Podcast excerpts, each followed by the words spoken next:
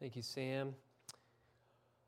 I love that song. Such a simple song, uh, very easy melody to pick up on, very simple words, uh, but genuinely a profound message. If you listen to those words, uh, Jesus said, If I'm weak, if, if I'm frail, if I'm needy, I should come to Him.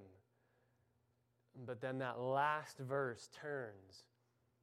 Jesus came to us because we can't go to God on our own. Jesus knew that we were so frail, so weak, that even though He says, Come to me, we can't go to Him on our own. So He came and He rescued us. Praise the Lord. I love that song. Also, one other thing that I forgot to mention in our time of announcements, but we have a brand new visitor with us for the very first time this morning.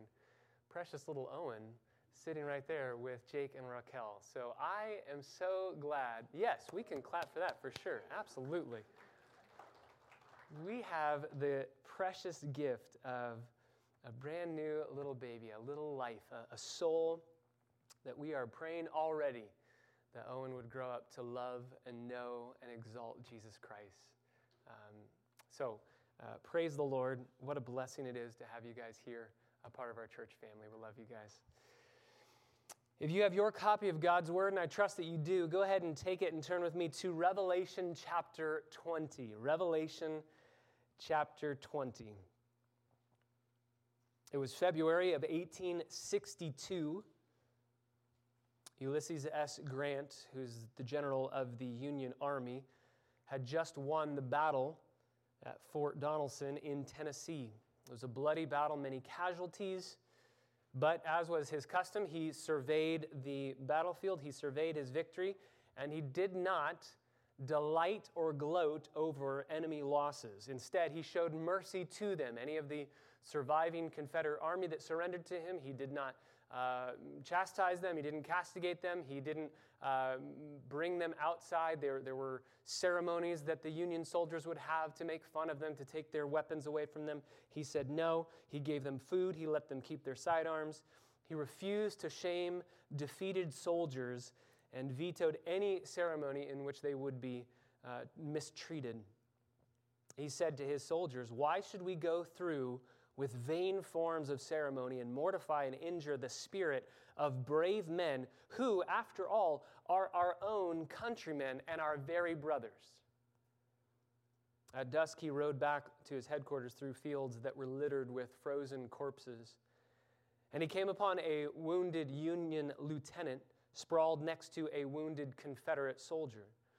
And Grant dismounted. He gave them uh, of his flask of brandy, gave a swig to each man, impartially looking at each soldier. He immediately called for a stretcher bearer to come and to take the two men away. And the stretcher bearers came and they took the Union soldier away and they said, We will leave the Confederate soldier to die. Grant said, No, take this Confederate too. In fact, take both of them together the war is over between them. And as they were taken away, he quoted Robert Burns saying, Man's inhumanity to man makes countless thousands mourn. Unfortunately, I think that when it comes to the church, we tend to make countless thousands mourn because of our inhumanity to our fellow brethren people who claim the name of Jesus Christ, who we know are brothers and sisters in Christ, our mistreatment of them brings us to a place of shaming the gospel, shaming the name of Jesus Christ, as we disagree specifically over doctrinal and theological issues. This morning, as we begin our study back in Revelation, which I'm so excited about, I've been looking forward to Revelation 20 since the moment we began our study in Revelation. I love this chapter. But as we dive back in, you need to know right off the bat this is one of the most contested and hotly debated passages in the entire Bible. People disagree over this chapter and how it affects the whole Bible left and right in evangelicalism. So, before we even dive into it, we're going to go slowly through it. And before we de- even dive into it, I want us, as it were, to take a deep breath together I want us to spend some time thinking about how to disagree well with others who would not hold the views that we hold. Only then Will we rightly be able to glory in this chapter, in this text? And so let's read it together, a text that I believe is familiar to many of you. And then we will start asking a bunch of questions of it. It's going to be a great study. Revelation chapter 20, verse 1. Then I saw an angel coming down from heaven, holding the key of the abyss and a great chain in his hand. And he laid hold of the dragon, the serpent of old, who is the devil and Satan, and he bound him for a thousand years. And he threw him into the abyss, and he shut it and he sealed it over him, so that he would not deceive the nations any longer until the thousand years were completed. After these things, he must be released for a short time. Then I saw thrones, and they sat on them, and judgment was given to them. And I saw the souls of those who had been beheaded because of their testimony of Jesus and because of the word of God, and those who had not worshiped the beast or his image and had not received the mark on their forehead and on their hand. And they came to life, and they reigned with Christ for a thousand years. The rest of the dead did not come to life until after the thousand years were completed. This is the first resurrection. Blessed and holy is the one who has a part in the first resurrection. Over these, the second death has no power, but they will be priests of God and of Christ and will reign with him for a thousand years. When the thousand years are completed, Satan will be released from his prison and will come out to deceive the nations which are in the four corners of the earth, Gog and Magog, to gather them together for the war. The number of them is like the sand of the seashore. They came up on the broad plain of the earth and surrounded the camp of the saints and of the beloved city, and fire came down from heaven and devoured them. And the devil who deceived them was thrown into the lake of fire and brimstone, where the beast and the false prophet are also. And they will be tormented day and night forever and ever. Then I saw a great white throne and him who sat on it, from whose presence earth and heaven fled away, and no place was found for them. I saw the dead, the great and the small, standing before the throne, and books were opened. And another book was opened, which is the book of life. And the dead were judged from the things which were in, written in the books according to their deeds. Uh, the sea gave up the dead which were in it, and death and Hades gave up the dead which were in them, and they were judged, every one of them, according to their deeds. Then death and Hades were thrown into the lake of fire. This is the second death, the lake of fire. And if anyone's name was not found written in the book of life, he was thrown into the lake of fire.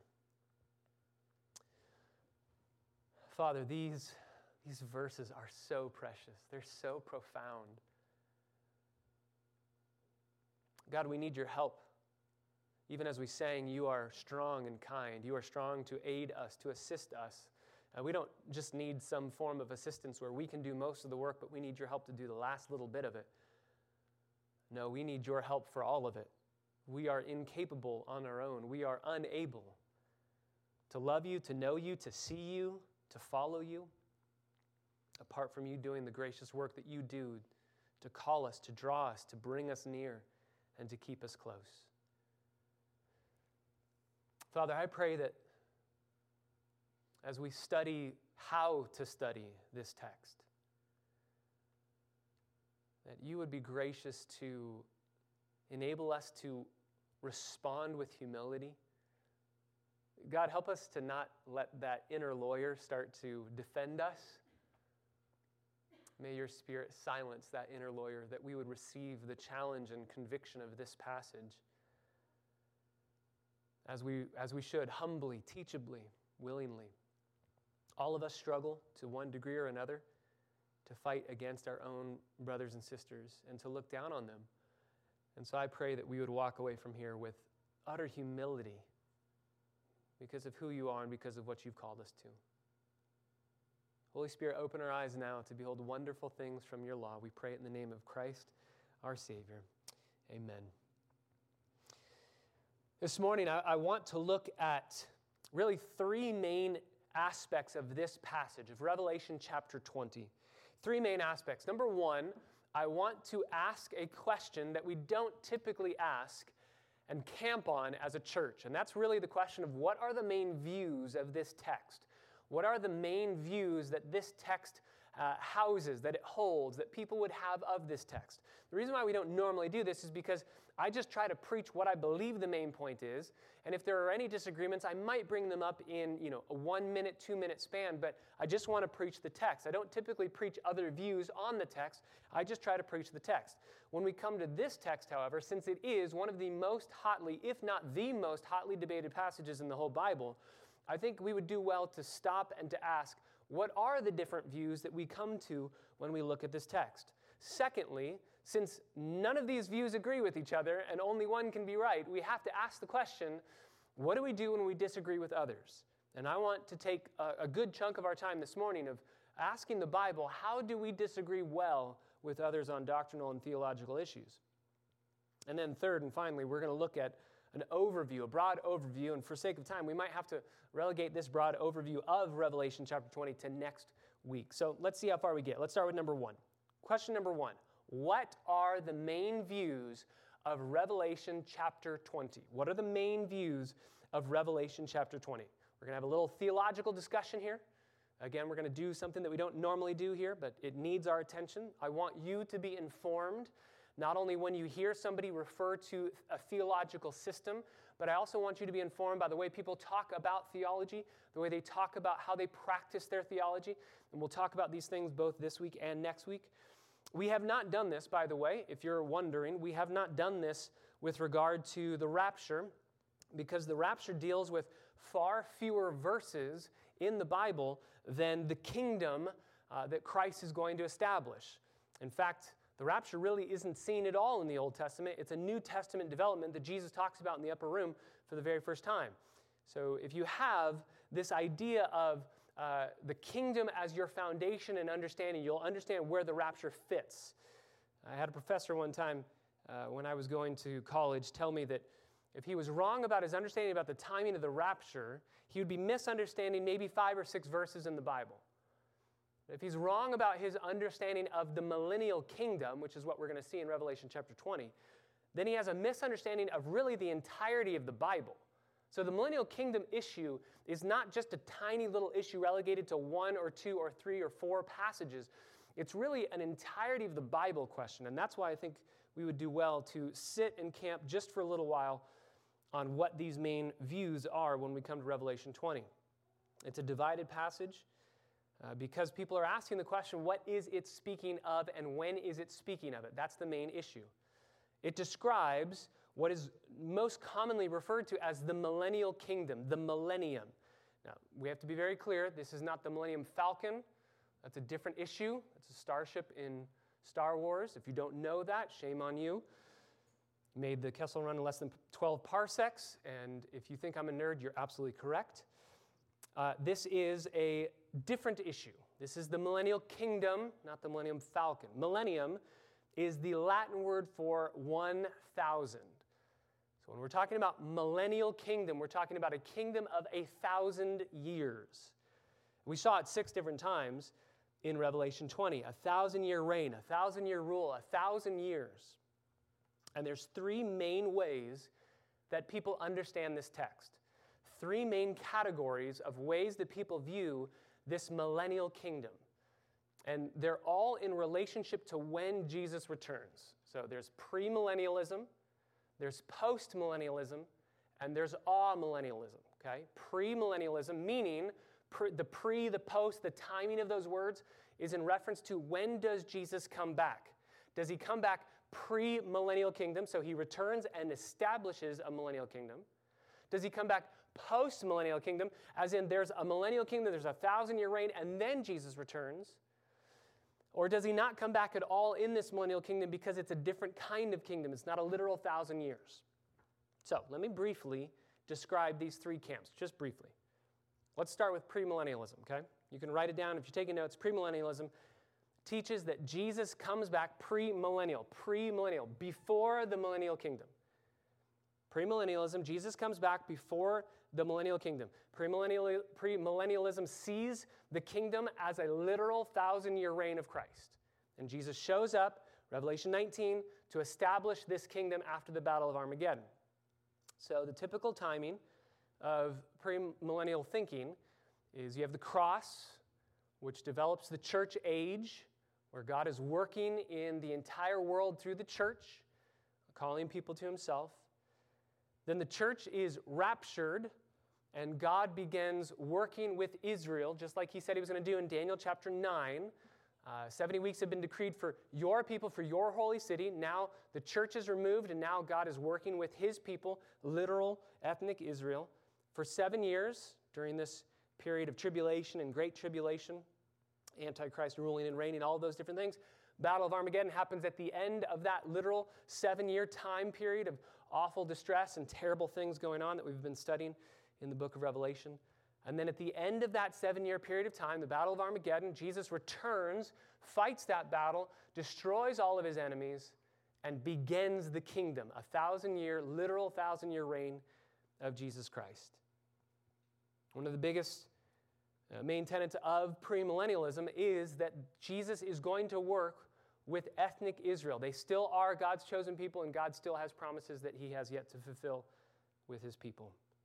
That's premillennialism in a nutshell. Let's talk about post. Post millennialism says that Jesus returns after the millennial kingdom. So, post millennialism, post millennial, after this thousand year, Jesus returns. The timing, the main timing of a post millennial thinking is that at the cross, Jesus inaugurates the church age. And what the church is given by God to do is to impact society and the world and the culture, take the gospel to the nations, and Christianize the world. Uh, to a certain degree, to a, to a majority level. Not every single person is going to be a Christian in postmillennial thinking, but the majority of the world is going to become Christian. And as the majority of the world becomes Christian, there is a period of a thousand years of enjoying a Christianized world and culture where the gospel has effectively gone to the nations, changed the world, and after a thousand years of that being the kingdom, Jesus returns and the eternal uh, state happens after that heaven and hell, the eternal state. So, postmillennialism is very focused on passages in the Bible that teach of the gospel going forth impeded, no uh, chance that, uh, that Satan can stop the gospel from going forth into the world. And the church will get the world to a place where it's decently, fully Christianized. The world's going to get better. So when you hear the idea of a church taking over the culture, taking over society, taking over politics, taking over those different uh, spheres of influence to Christianize the world, that's usually a post mill type thinking that comes into play because in post millennialism, the church needs to usher in a period of a thousand years that will be a church uh, run world where God is ruling from heaven over the, the world through the church, and the church rules and reigns in a kingdom like state for a thousand years, and then Jesus returns. Meaning, if we don't get the world to that place, we can't start the kingdom, and Jesus won't return yet. So that's post millennial kingdom thinking. Finally, number three, amillennialism. We have pre-millennial. Jesus returns before a literal thousand year reign. And he will establish that thousand years where primarily he has worked in the seven year tribulation and great tribulation period with his uh, chosen people, with ethnic Israel. He's brought them to a place of repentance and faith and trust, and he will establish the kingdom. Post millennialism says that God is kind of finished with Israel and he's given the, the church to the world. Now the church is God's program for all of the rest of time. And so the thousand year kingdom is not given to Israel, it's given to the church, and the church rules and reigns. And then Jesus returns. Amillennialism, as you can hear in the word, see in the word, the word starts with the A. In Greek, it's what we'd call the alpha privative. It negates whatever word follows it. Uh, we would see this in like atheism, right? No theism, no God. Agnosticism, no knowledge. So amillennialism literally means no millennium. Now, that's a misnomer if, if, uh, if you're talking to somebody who believes in the uh, amillennialism and you think that they don't believe in a millennial kingdom, that's a misnomer because they believe the kingdom is here and now. They just don't believe it's a future reality that will be a thousand years. They believe that the church age equals the millennial kingdom. That is the millennial kingdom.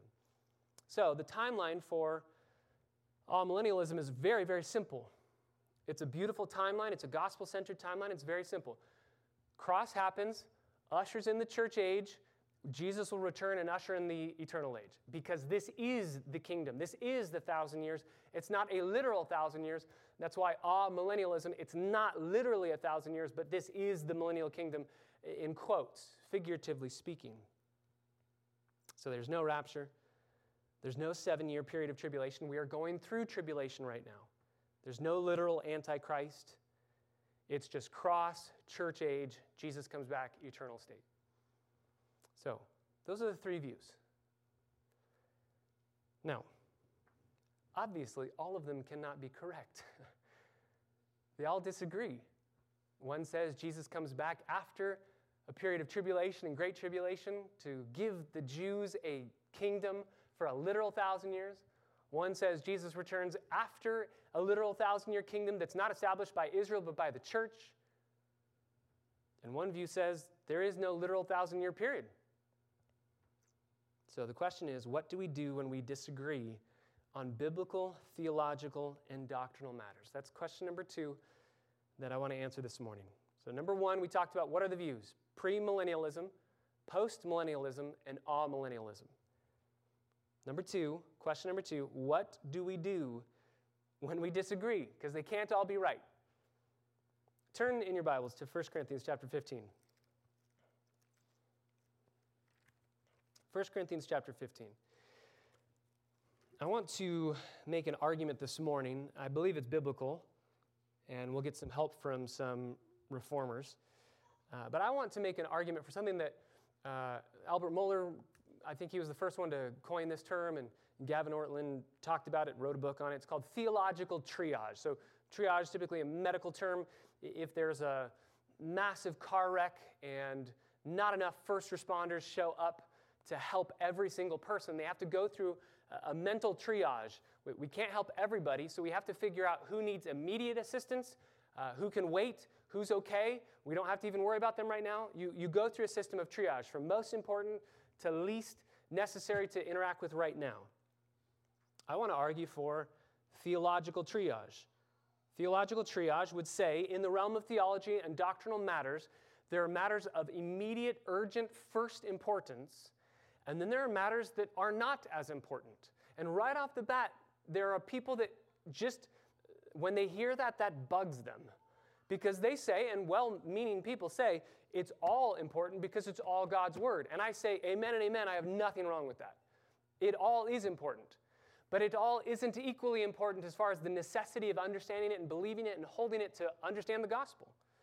And I think I can prove that. I think Paul would agree with that. 1 Corinthians chapter 15, Verse 3 I delivered to you as of first importance what I also received that Christ died for our sins according to the Scriptures, he was buried, and that he was raised on the third day according to the Scriptures. So, of first importance doctrinally is the gospel. Jesus died, he was buried, and he rose from the dead. But if Paul says there's something of most importance, first importance, most urgent importance, then that means there's something of second importance in his mind. There's something of third importance in his mind. There's something that's the biggest issue, and there's issues over here. And I think even in Romans chapter 14, he talks about that. In Romans chapter 14, verse 5, he says that there are two individuals in the same church that hold diametrically opposed views, and they're both right. So clearly, Paul thinks the gospel you can't do that with. The gospel is of first importance.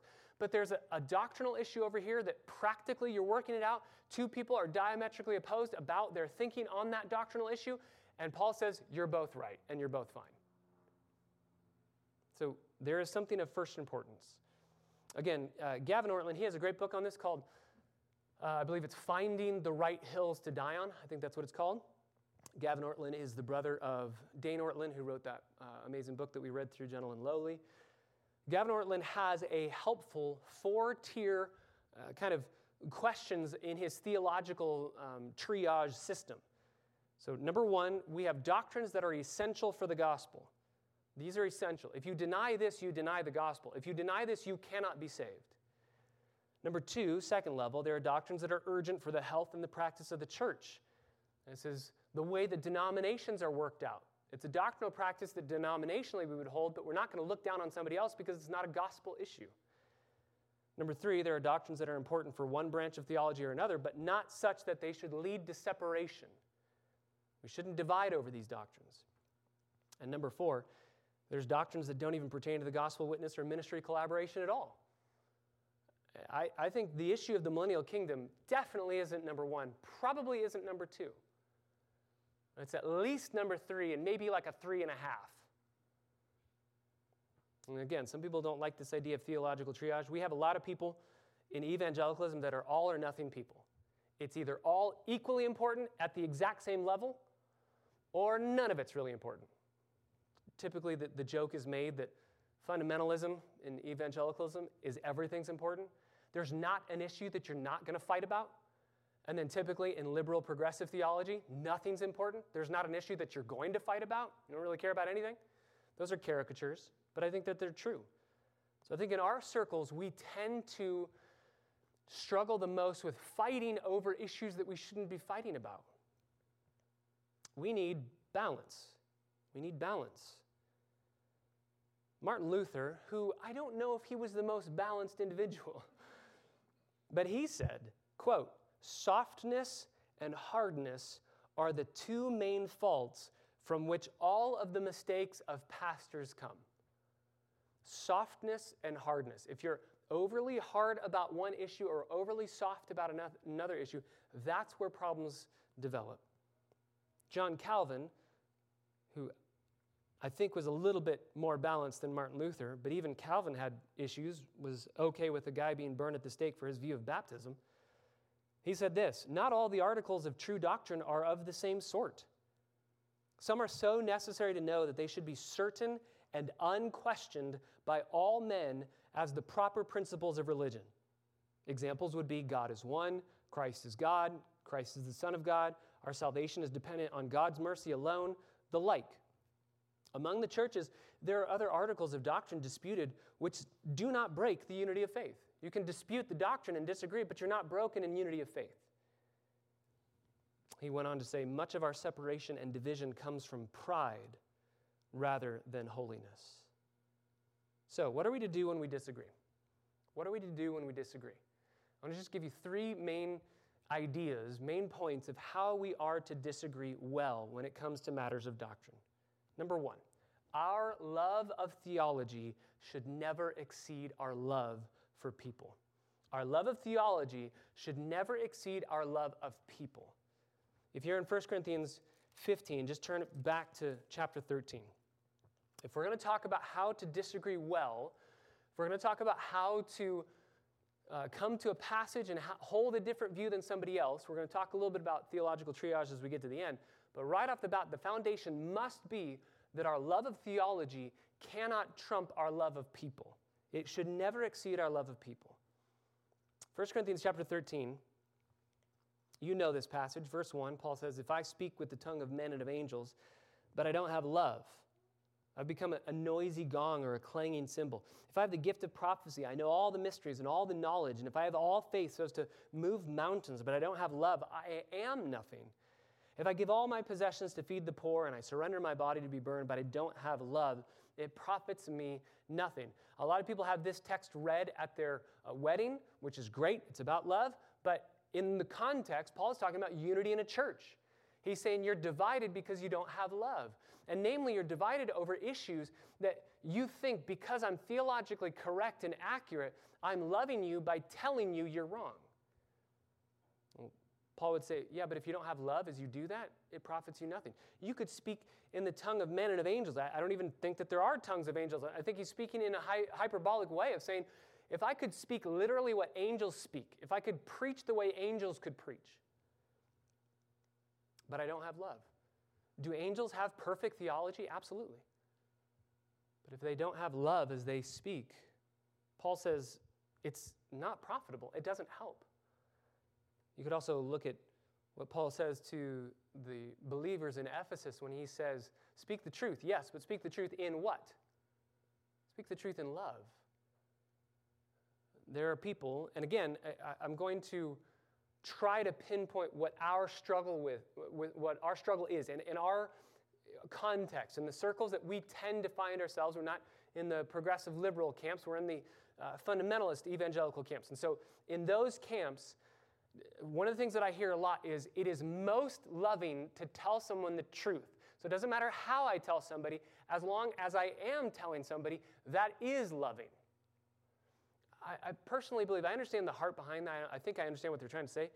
I personally believe that's just a cop out for being careful about how you say something. If you say, it doesn't matter how I say it, it just matters what I say, I think you would be fundamentally disagreeing with the Bible. It absolutely matters how you say what you say. Because if how you say what you say, if what you say is perfect, theologically accurate, but how you say it is not loving, Paul would say it doesn't profit anybody. It might be the truth, but if it's not spoken in love, then you're not profiting anyone. So, how do we disagree well? How do we talk about these things well? Our love of theology should never exceed our love of people. That's the greatest commandment, right? What is the greatest commandment? Love God, love people, equal. If you do one well, if you do one the way you're supposed to, you will naturally do the other well. You will naturally love others well. So, my question to you is which do you love more, theology or people? Which do you love more?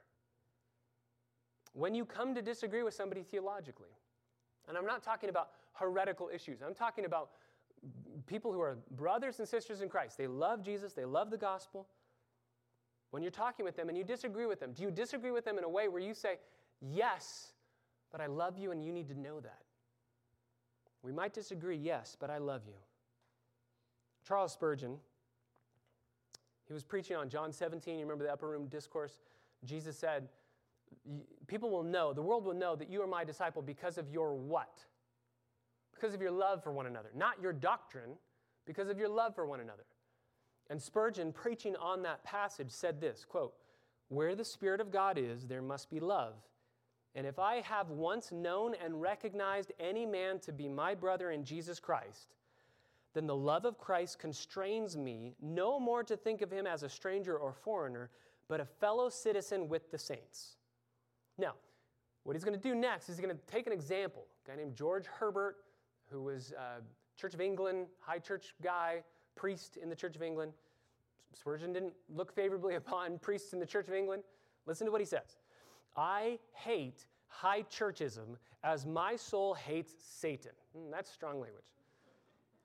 But I love George Herbert, although George Herbert is a desperately high churchman. I hate his high churchmanism, but I love George Herbert from my very soul. I have a warm corner in my heart for every man who is like him. Let me find a man who loves Jesus Christ as George Herbert did, and I do not ask myself whether I shall love him or not. There's no room for question. I cannot help myself. Unless I would leave off loving Jesus, then I cannot cease loving those who love him. I will defy you, if you have any love for Jesus, to pick and choose among his people. My question to you this morning is Do you have a warm corner in your heart for people that disagree with you theologically? And maybe you would say, Yeah, I do. My next question is Would others say that you do? Would others say by your action, your voice, your, your tone of voice, your words, would others say that you love even those that you disagree with? You're warm towards them. Why is this such an important issue? Well, the unity of the church depends on it. What Jesus said, the witness of the church depends on it. If we are going to be known by our love for one another, then we better be able to be unified and love one another here in the context of the local church so the world will see and know we are his disciples. What is CBC known for? Are we as a church known for our doctrinal precision, our theological acumen?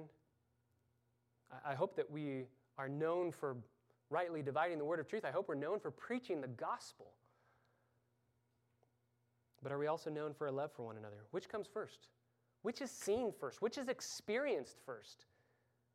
That's the love that comes from a right theology. Are we known as a church for our love? And at least from my vantage point, I think that we are. I think we need to excel still more, but I think that we are. We, we go out we play. Uh, I can only speak to the things that I'm able to be a part of. We, we go play basketball and we talk to people, and people say, Who are you guys?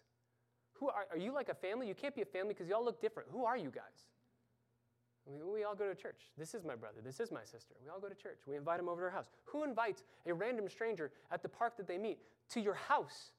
People, people say, You don't even know who I am, and you're giving me your address? Yeah. We want to love you. I think of many of you who have participated in Abba Hope, going to the least of these, going to uh, Skid Row, going to those who have no ability on their own. They're, they're stuck, they're hopeless. And the gospel compels you to go to them. We had the privilege, uh, my family on Christmas Day, going to um, a place in Canoga Park where there is a, a, street just filled with homeless people. And we just passed out gospel tracts and said Merry Christmas and passed out uh, McDonald's money and, and food. And are we known for our love that we would tangibly, intentionally go out into the world to love them? Are we known for our unity together? What are we known for? What are you known for? Number two, not only does our love of theology it can never exceed our love for people. Number two, the goal of our theology must be love for people from a pure heart. This is 1 Timothy chapter 1. If you go to 1 Timothy chapter 1, the goal of our theology must be love from a pure heart. If we want to study theology, and we should, you should have that desire, but if we want to do that, if the ultimate goal is just to learn more, then we have failed. We've aborted the process of transformation before it even comes to fruition. The whole point of this book is to transform the renewing of our mind so that we would live differently and that we would love differently. Any theological conversation that you have must end with a so what. It must end with so what? How does this change the way that I love Jesus and the way that I love people? If it doesn't, then you're doing a very dangerous work with theology to leave it just in a cerebral academic sense where Paul would say, you're going to be puffed up with your knowledge, but you're not going to love anyone. Kevin DeYoung says it this way because we should study theology to love people more and study theology to love Jesus more. He says this quote, we should then steer clear of theological wrangling that is speculative if it goes beyond Scripture, or it's vain, it's more about being right than being helpful or it's endless, there's no real answer being desired or even possible, or it's needless, it's just mere semantics. If the goal is life transformation, then we shouldn't be wrangling about theological issues. We should dive deep to the bottom of them and then ask, how does this change the way that we live? Sometimes in church ministry and in uh, theological discussions, we become so overly focused on being right that there's only one way to do something or one way to think about something. We become so strict in our view, and it doesn't even have to be theologically speaking. It can just be the way that the worship services run, or the way that the chairs are set up, or the way that things are done, the way that discipleship happens. Richard Baxter, an old Puritan pastor, says this, and I think it's very helpful. An overly strict and fault finding spirit is one of Satan's principal means to discourage love among Christians overly strict and fault finding spirit where you, you're looking for things to disagree about. You're looking for things to say, I don't agree and I would do it differently. He goes on to say this Satan will pretend to any sort of strictness by which he can mortify love. If you can devise any such strictness of opinions, or exactness in church orders, or strictness in worship, as will but help men's love and set the churches in divisions. Satan will be your helper to do such things and will be the strictest and exactest of all of you. Satan reproved Christ as a Sabbath breaker, as a gluttonous person, as a friend, a companion of publicans and sinners, and even as an enemy of Caesar, too. Then he says this uh, he applies it pastorally to every heart, because if you're hearing that, you go, well, I have opinions, I have convictions. Am I wrong to have opinions? Am I wrong to have convictions? He would say, No. The question is, what do those convictions and opinions do about the way you look at others? Do you look at others and say, You don't do what I would do? You're wrong. Or I'm better than you. Or I would do it differently, therefore my way's right. He says this You think when a wrathful, envious heat is kindled in you against men for their fault, that that is certainly a zeal of God's exciting. God made that happen. But mark whether it have not more wrath than love in it? And whether it tend not more to disgrace your brother than to cure him, or to make parties and divisions than to heal and unify? If it be so, St. James in James chapter 3, verses 15 through 16, uh, if he be not deceived, then you are deceived as to the author of your zeal. It has a worse origin than you would expect. Some people become so zealous about a theological issue or so zealous about a, a church matter, the way church should be operated or run, and they think my zeal is from God. The reality is, theological zeal must be subjected to the test of love. And not all zeal is from God. Even when the error that we oppose may be heresy, if our aim isn't to heal, but rather to disgrace them, then we've fallen short of what God's called us to do. So, uh, another question I would ask is Do you find yourself looking for faults in others? Do you find yourself with an overly strict view, whether it's theologically, doctrinally, or whether it's practically, an orthopraxy? So we have orthodoxy, what we know, what we believe, and then orthopraxy, how we live. Do you have an overly strict sense of fault finding? Or are you gracious and charitable? How do you define yourself? Do you define yourself by what you're against? I don't believe that. I'm not that. I don't like that. I don't do that. Or do you define yourself by what you are? I'm a slave of Jesus and I love him and he's my Savior. Number three, and finally for this morning, not only does our love of theology, it must never exceed our love for people. And not only should the goal of our theology be love from a pure heart, again, that's 1 Timothy chapter 1, verse 5. The goal of our instruction is love from a pure heart. Love that brings out, or instruction that brings out love for others and love for God. But finally, number three, when it comes to disagreeing on doctrinal theological issues, we need to humbly and wisely identify where this issue lands on doctrinal matters as a whole. We need to wisely and humbly identify with that theological triage where does this issue land? Is this a theological issue that Paul would say in 1 Corinthians 15 is of utmost importance? Or is this a theological issue that is of secondary importance, tertiary importance? Is this something that's down uh, the bottom rung of the ladder? Not unimportant, but not equally important. I think we need to do a better job of navigating theological disagreements. I, have told you before, I have a, a test in my own mind of would I burn at the stake for this? would I burn at the stake for my view of the timing of the rapture? No. If you have a gun to my head and you say, change your view of the timing of the rapture, gladly. I will change right away. If you hold a gun to my head and you say, deny Jesus is the Son of God, I'd say, send me to him. I'm ready. I, I will not deny that. I won't change on that because that's of first importance. Another way we can ask that question is can you go to heaven believing or rejecting this thing? Can you go to heaven believing that there are more than one way to be saved? There's, one, there's more than one way. Do you believe in the exclusivity of Jesus Christ, or do you believe there's more than one way? Can you go to heaven believing there's more than one way? No. Can you go to heaven believing in amillennialism or premillennialism or postmillennialism? Absolutely. Absolutely. So, obviously, right away, this isn't a first importance issue if it's not a salvific issue. Gavin Ortlund says Unfortunately, it's common for Christians to divide from one another over relatively insignificant matters. In the worst cases, Christians part ways, often uncharitably, over the most petty and ignorant disagreements. In the other direction, many Christians wink at serious theological errors if doctrine's unimportant altogether. A balanced attitude about theology is much rarer. We desperately need to cultivate the skills and wisdom to do theological triage so that even when a doctrinal division becomes necessary, and it will and it does, it does so with minimal collateral damage to the kingdom of God. There is a time to fight for and die for a theological issue. There is. Usually not, though, right? Usually we're not at that place where we fight and die for the issue. Celebrating the gospel should be a matter of eagerness and joy.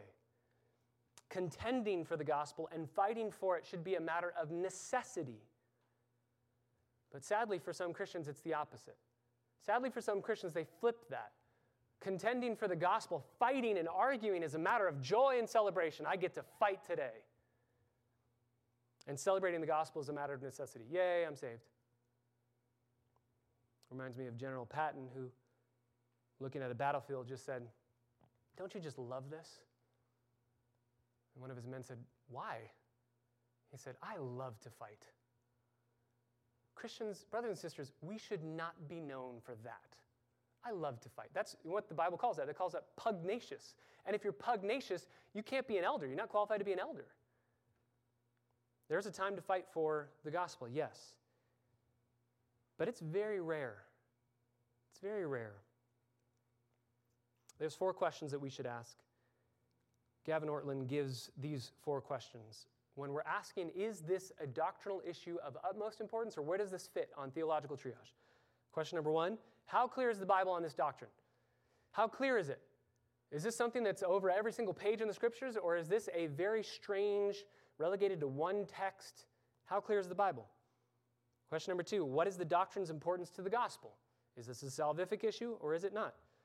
Number three, what's the testimony of the historical church concerning this doctrine? This is really helpful. If the historical church has always been disagreeing about this issue, then it's probably not clear. Go back to C number one, right? Go back there and go, well, this is probably a hard issue to figure out. If the historical church has always understood it this specific way, then it's probably clear, and we should know it too. If your view was never even held in the historical church, maybe go back and figure out if you have the right view at all. Question number four What's the doctrine's effect upon the church today? What's the doctrine's effect upon the church today? How is this changing the way that we live and love together in godliness?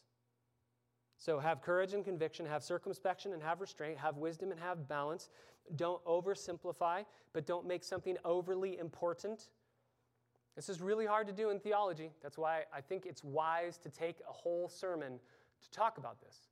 Because as we go into Revelation 20, we're going to preach one of those views, and we have to. We can't just have all of them and say, well, they're all equally valid.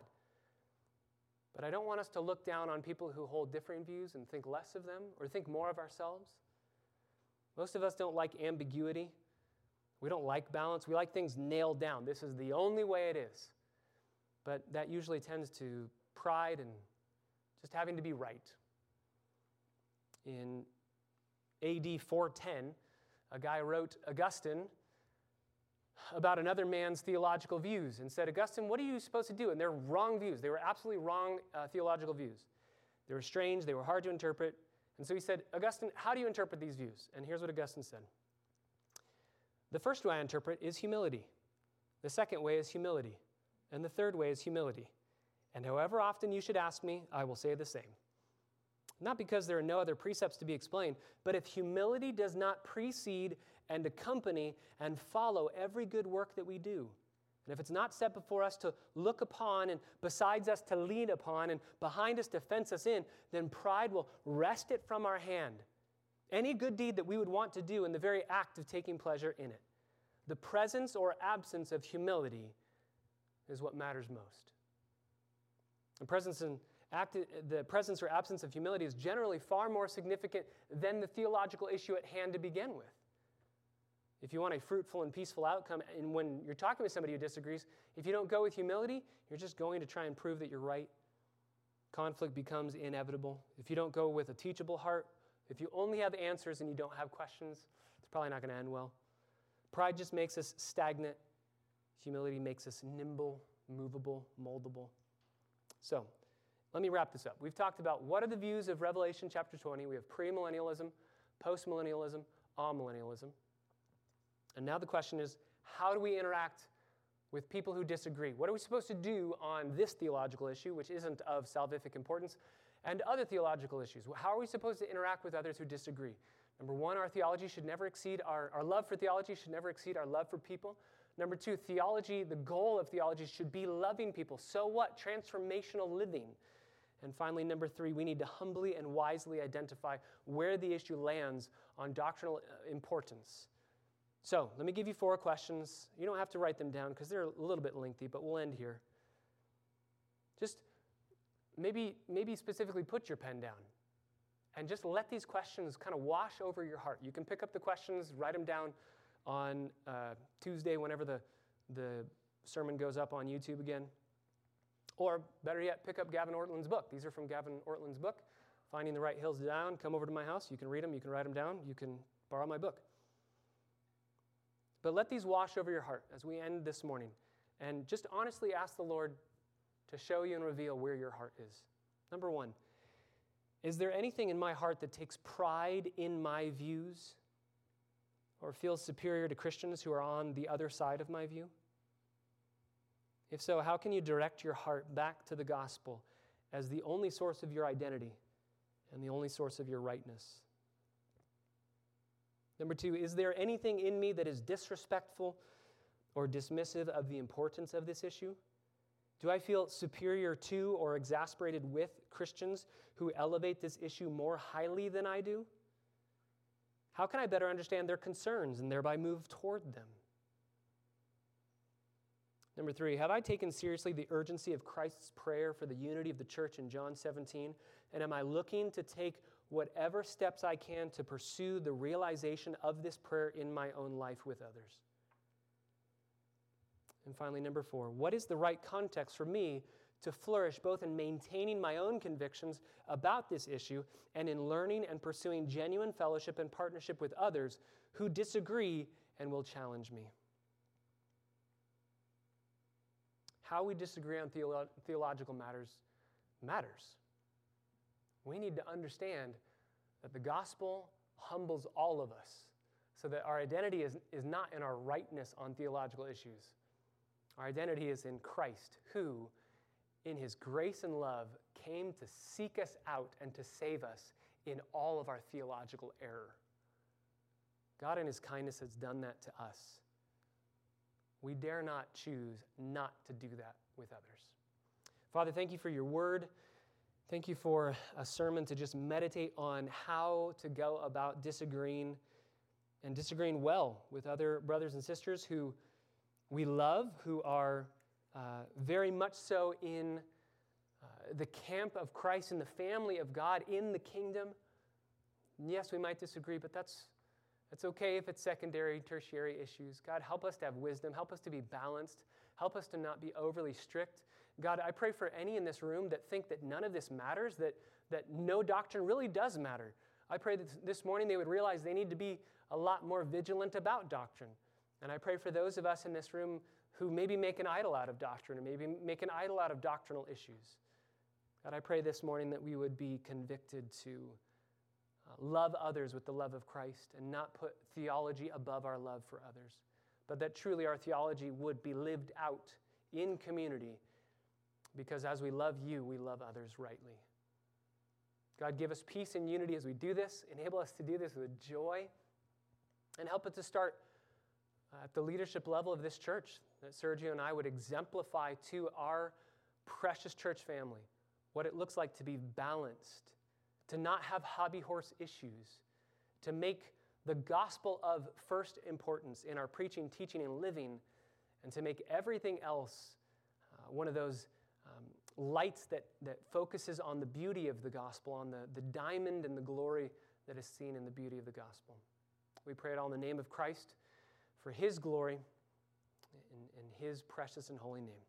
Amen.